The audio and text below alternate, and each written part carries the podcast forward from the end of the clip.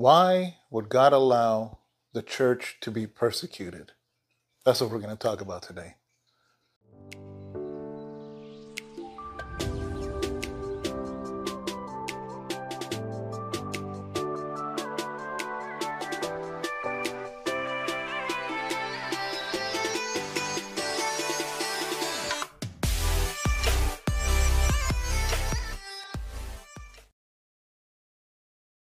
Good morning, guys.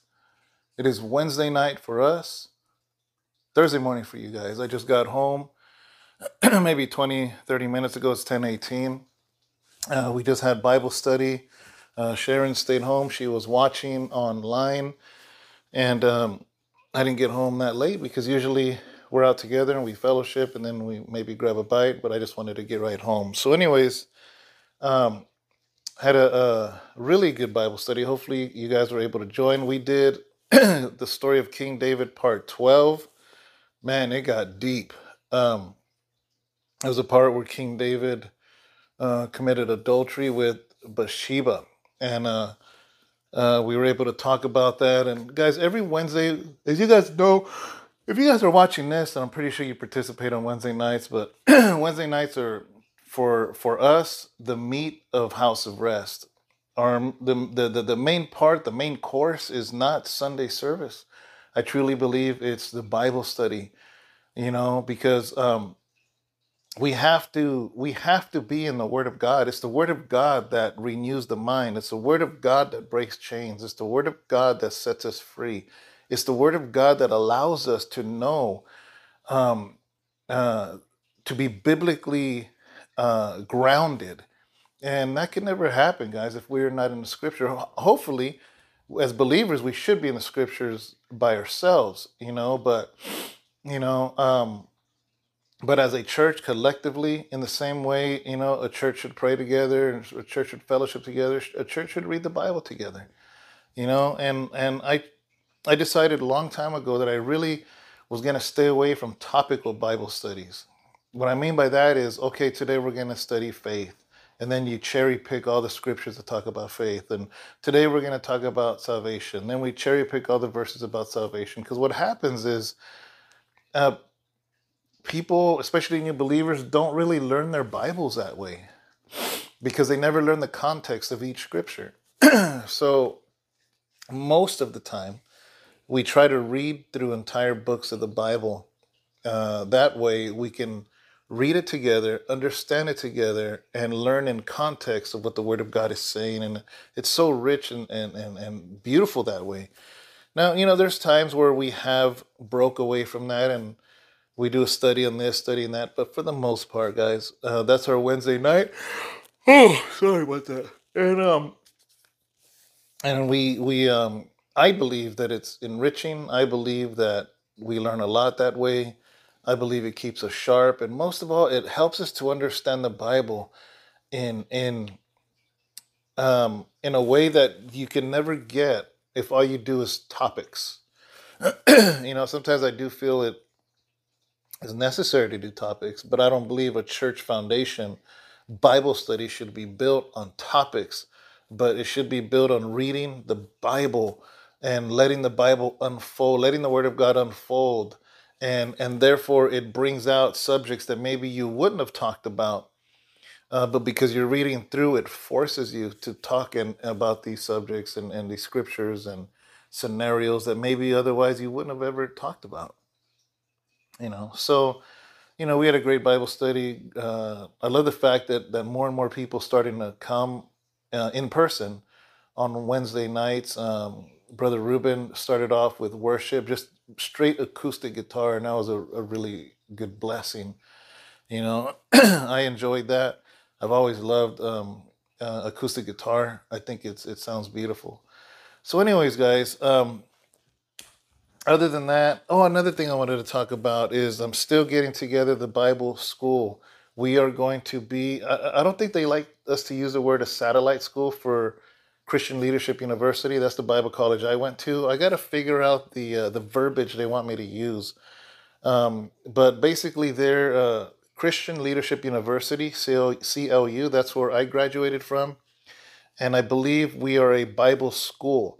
And I'm going to explain later. We're going to probably after Resurrection Day, after Easter, we're going to do a seminar that's going to be online and in person at the church and explain how this Bible school is going to be tied in order with the Bible college in order to be able to get credits and actually get um, a degree, whether it's uh, associates or bachelor's or even more.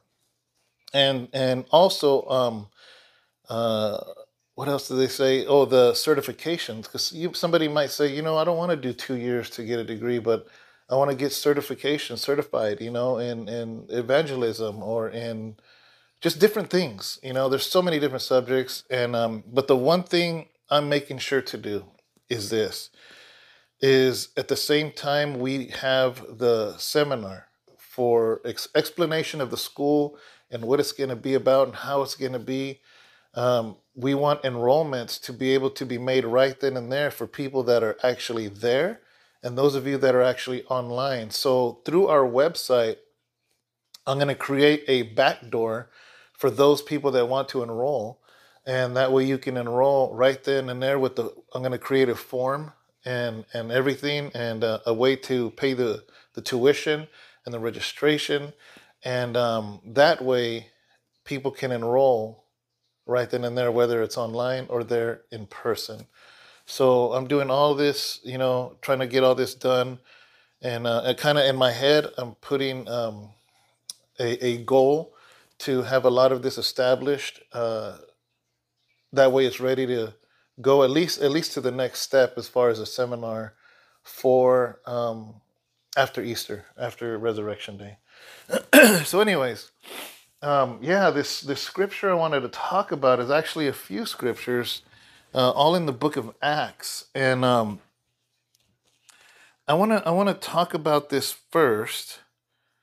I want to talk about the context first of what was happening here and how it pertains to what I said in the beginning is why does God allow persecution of the church? Uh, so I want to read. Let's see. I think I want to set the stage. Let's see here. You know what? I want to start in Acts chapter 1. And I want to read a little passage, and then we're going to jump to uh, chapter 7 and 8. But in the book of Acts, um, Jesus gives a command. And in the very beginning, it says this, right? So after the Lord um, was crucified and resurrected, he specifically told them, stay in Jerusalem and wait for the helper. In other words, wait for the Holy Spirit, right? Um, the reason he told them to wait in Jerusalem because they weren't from Jerusalem. Jerusalem was the big city of that time. It's like like the Big Apple, New York for us, and um, like here in Stockton, we're only maybe three hundred fifty thousand people, but compared to New York, this is a little town, you know. So it would be like all these disciples are from little towns, and the, and they they find themselves in Jerusalem, in the big city. They don't want to be there. They don't know people there. They want to go back to their little villages. But the Lord tells them to wait there, right? And and look what happens here. So they were getting together, and, and um, you know, for for a few weeks after um, the crucifixion, right? So right here in Acts chapter 1, verse 4, it says, And being assembled together with them, he commanded them not to depart from Jerusalem. That's what I'm talking about. Jesus commanded them not to depart from Jerusalem, but to wait for the promise of the Father. So he's like, Do not leave the city until the promise is fulfilled, right? And then it says, Which he said, You have heard from me. For John truly baptized with water but you shall be baptized with the Holy Spirit not days from now. So remember, the word baptism means full immersion, completely immersed. So he uses that word of baptism, which means to be completely dipped and soaked in water, but he uses it in, in reference to the Holy Spirit, that the day will come that John baptized with water, but you will be baptized with the Holy Spirit to be fully immersed, to be completely soaked, you know, in the Holy Spirit not many days from now. So in verse 6, it says, Therefore, when they had come together, they asked him, saying, Lord, will you at this time restore the kingdom of Israel?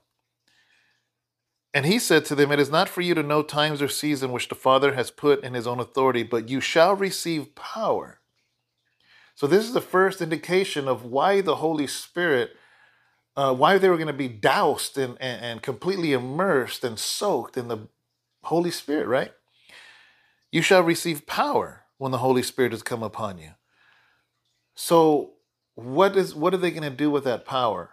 Well, there's many things, but the very most important thing, the reason I say it's got to be the most important thing, because this is what Jesus said was the first thing, is you'll receive power and you shall be witnesses to me in Jerusalem and in all Judea and Samaria and to the end of the earth. So this is before healing is mentioned, before tongues is mentioned, before prophetic words is mentioned, before any of that he says, You will be baptized, doused in the Holy Spirit, and receive power so you can be witnesses in Jerusalem first, right? Because that's the big city. And in Samaria, which is south of, uh, north of Jerusalem, and Judea, and to the end of the earth, right? So, in other words, don't go and try to preach this gospel on your own. He tells them, wait until you're fully immersed, soaked, drenched in the Holy Spirit, and then you will be witnesses for me, not only here, but all the world. So he didn't want the gospel to only be in Jerusalem. He goes, in other words, he's like, it's fine that it starts in Jerusalem, but eventually it has to spread. We got to take this message to the whole world. And that is why I'm going to baptize you, fully immerse you in the Holy Spirit. So you can then do what needs to be done, right? So here's the problem that happened though, right? Is then we have the day of Pentecost and um and they were baptized in the Holy Spirit. Many were speaking in tongues. I mean, the church started to grow. If you keep reading, the church there in Jerusalem. Matter of fact, if we go to chapter 2, verse 40, um, well, actually, let's go down here. Let's go down to 44. It says, Now all who believed were together and had all things in common, and sold their possessions and goods and divided them among as anyone had need. So a bunch of people started believing in Jesus. Everybody started fellowshipping. Everybody started coming together. And that says they continued daily with one accord in the temple. So every day they were meeting in the temple and breaking bread from house to house. So they were in fellowship. Not only were they worshiping together and, and, and, sharing Jesus at the temple, they were going to each other's houses and fellowshipping and breaking bread. They were, they were eating, they were sharing meals, right? And they ate their food with gladness and simplicity of heart, praising God and having favor for the people. And the Lord added to the church daily those who were being saved. So the church in Jerusalem had no issue, no problem. It was prospering, it was growing. I mean, even in the day of Pentecost itself, um, it grew. Matter of fact, it says, I don't want to get derailed here, but thousands, thousands came um, to to have faith in Jesus, right? And it started growing and growing and growing and growing. Here's the problem. Remember what Jesus said. He was the Holy Spirit's going to come. You're going to be witnesses in Jerusalem, but it doesn't end there. It says Samaria, Judea, and to all the world, to all the earth. Well, the people continued to go to the temple, the temple, the temple, back to the house, temple, back to the house, temple. The church was growing, church was growing, Christianity was growing in Jerusalem. But nobody was taking the message to Samaria. Nobody was taking the message to the rest of Judea, Galilee, to the surround to Africa, to to to Asia Minor, to Europe. Nobody was doing it. So there was a, a man named Stephen. And the Bible says that he was full of the Holy Spirit. And he began to preach, and the people turned on him because they thought he was talking bad about Moses. And make a long story short, they started to throw rocks to stone him, to execute him. And uh, people would think like, man, that's messed up. Why did God allow that? Why did Jesus allow that? Why did you, why didn't Jesus send an angel to save him? Why didn't the Lord tell him to to not go that day, to not preach that day, to to go in hiding? But no, he was murdered. He was martyred and he was executed in front of everybody. Right? And so what happened was um, because of that, because there was a man named Saul who we know as the Apostle Paul, but he wasn't saved yet. So he was there basically directing people to kill Stephen because Saul, who would later become Paul, hated Christians and hated Jesus. He was a Pharisee. He believed in God, but did not believe God had came in the flesh, right? So he thought it was an abomination for people to follow Jesus. So then um, look what happened in chapter 8. This is where I want to get to, and then we're going to talk about how this pertains to us today. In chapter 8, it says, Now Saul was consenting to his death. He consented, he gave the green light. You know, he gave the green light for Stephen to be executed because he was a Pharisee, so he had the authority to, to execute that, to consent to it. And it says, At that time, a great persecution arose against the church. So Stephen was the first one. Once they killed one, here's the thing, right? Is when people, they're like sharks. Sharks, when they smell blood, they want more. So the so there's people that started hating Christianity.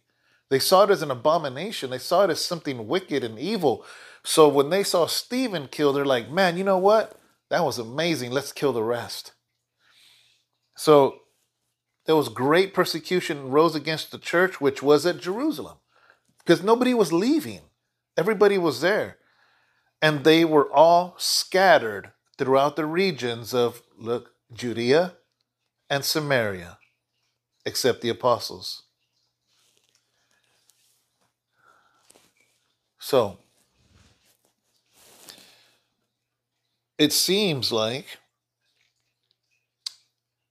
Maybe it sounds unfair that Stephen was killed. But Jesus told them, You need to spread out outside of Jerusalem and take this to the world. And because they weren't doing it.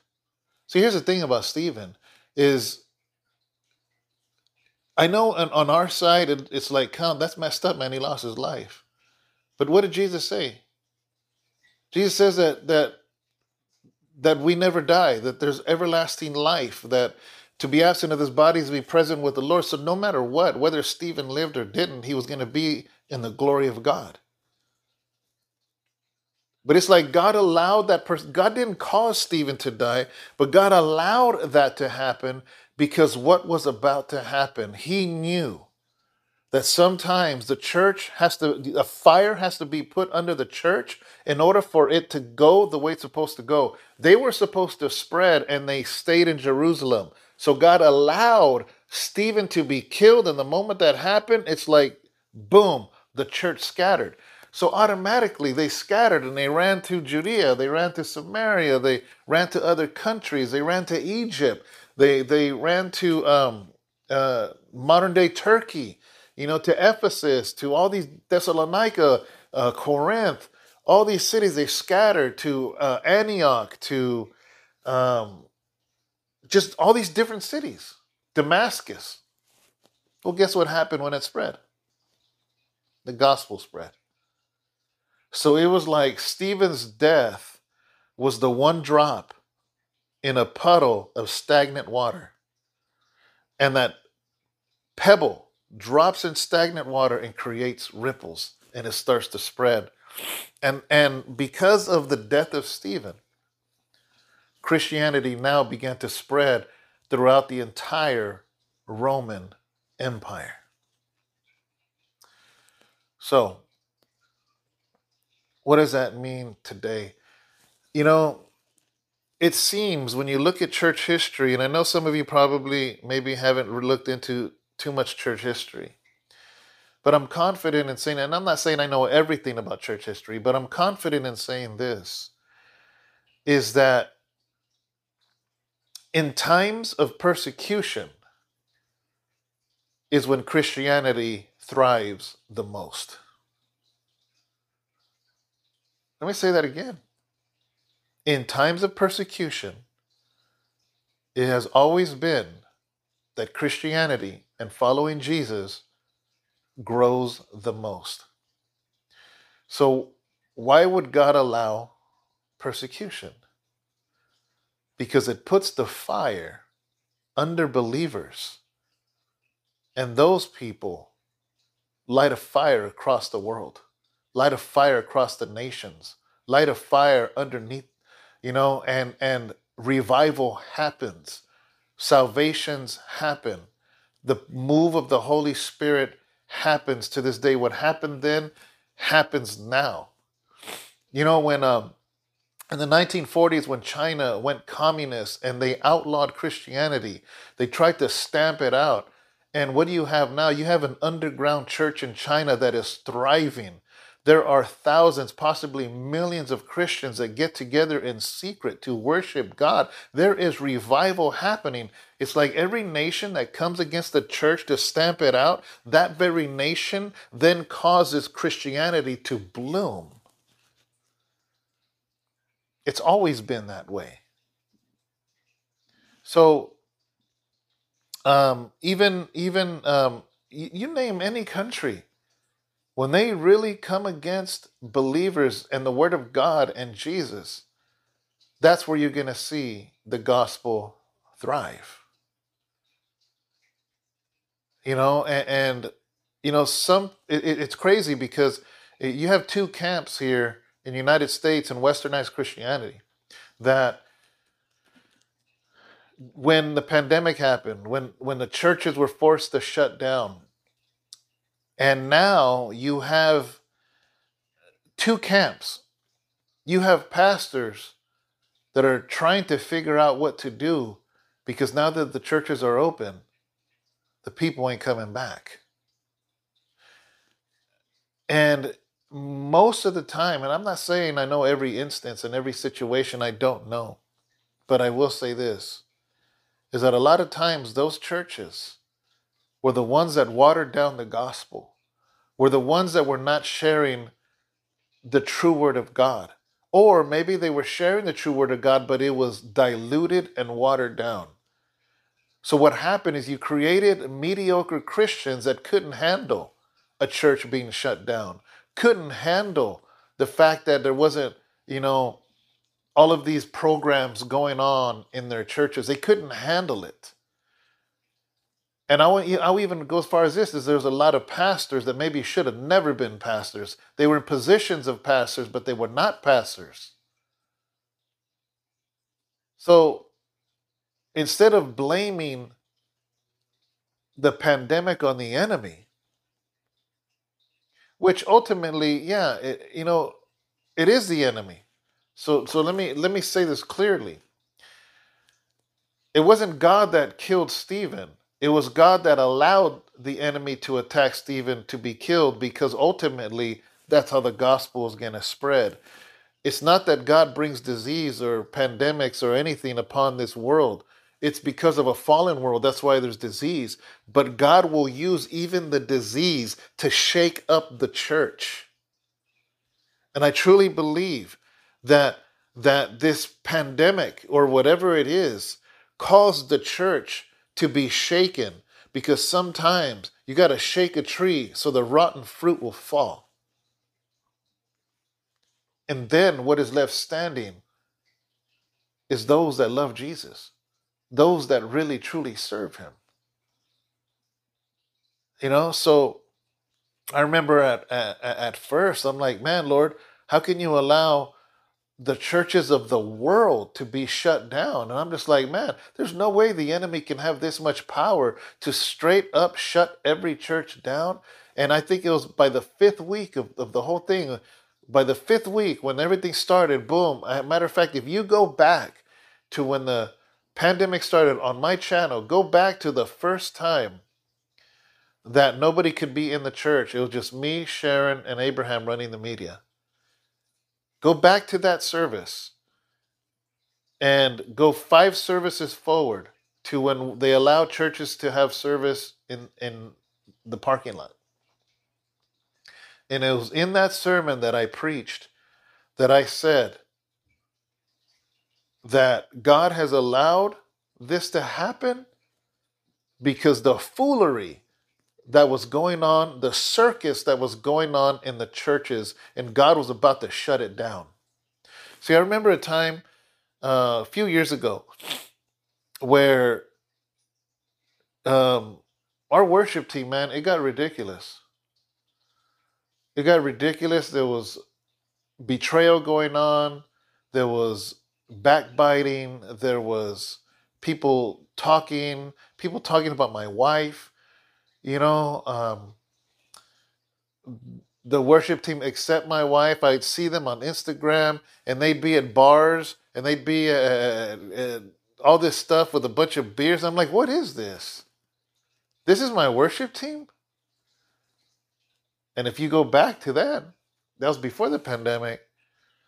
Um, I remember gathering them together. I said, you know what?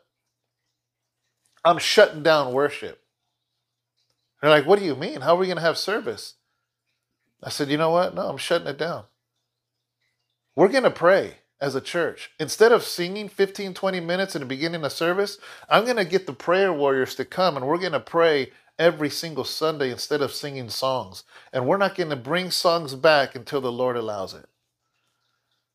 And all those people, all that foolery, got angry, didn't like it and they eventually left because it was time to clean house. So, if me, a simple man, did something like that to clean house, what do you think God did? When he saw all the ridiculousness that was happening in the churches, all the scandals, all the and it's crazy because now a lot of these great people that that the world considered great pastors, they're they're just falling like dominoes because God cleaned house. You know, so persecution, even though it's of the enemy, God always uses it because God ultimately is in charge of everything. He's king. He reigns over everything, and he outsmarts Satan every single time. You know, so I, I want to end it with this is that ultimately, because of this perse- persecution that happened in Acts, the church grew, the church grew wiser, the church persevered, and the church got strong. And I, I believe the same thing is happening now. Is through this pandemic and through whatever we might go through in the future. It'll make the church stronger. The church is getting stronger. Those that shouldn't be behind the pulpit are being removed. Those that preach the, the gospel without with boldness, God is allowing their voices to be heard more and more and more. And and as the world is seeing how the world is going, the people are seeking but they're seeking something real. They're seeking after something that doesn't sound like a car salesman. They're seeking something that that is evident something and that's why the bible says these signs will follow those that believe. This is how you will know you know what i mean? Because the power of god will move. People will begin to evangelize and preach with power. Why? Because he says he goes wait here until the whole you're baptized in the Holy Spirit, and the Holy Spirit you'll receive power, power to witness to the nations. So, God has allowed persecution to happen through our history of time. But every time God uses it for his purpose. So the gospel will stay pure the impurities fall away And those that really love Jesus will go forward and disciple more people and more people and more people. And therefore, the church continues to live until the Lord comes back for his church. So, that's pretty much it, guys. I hope you got something from this. I pray it blesses you. I pray it, helps you think and think about it. You know that that regardless of hardships that you may go through, ultimately you have to admit that at the other end, you got smarter out of it, you got stronger out of it, and you got bolder out of it. And therefore, now we can be even more bold for Jesus, stronger for Jesus, and we will persevere. So, all right, guys, God bless you. Thank you so much. Um, have a great day. Have a blessed day. And uh, we'll see you tomorrow. God bless.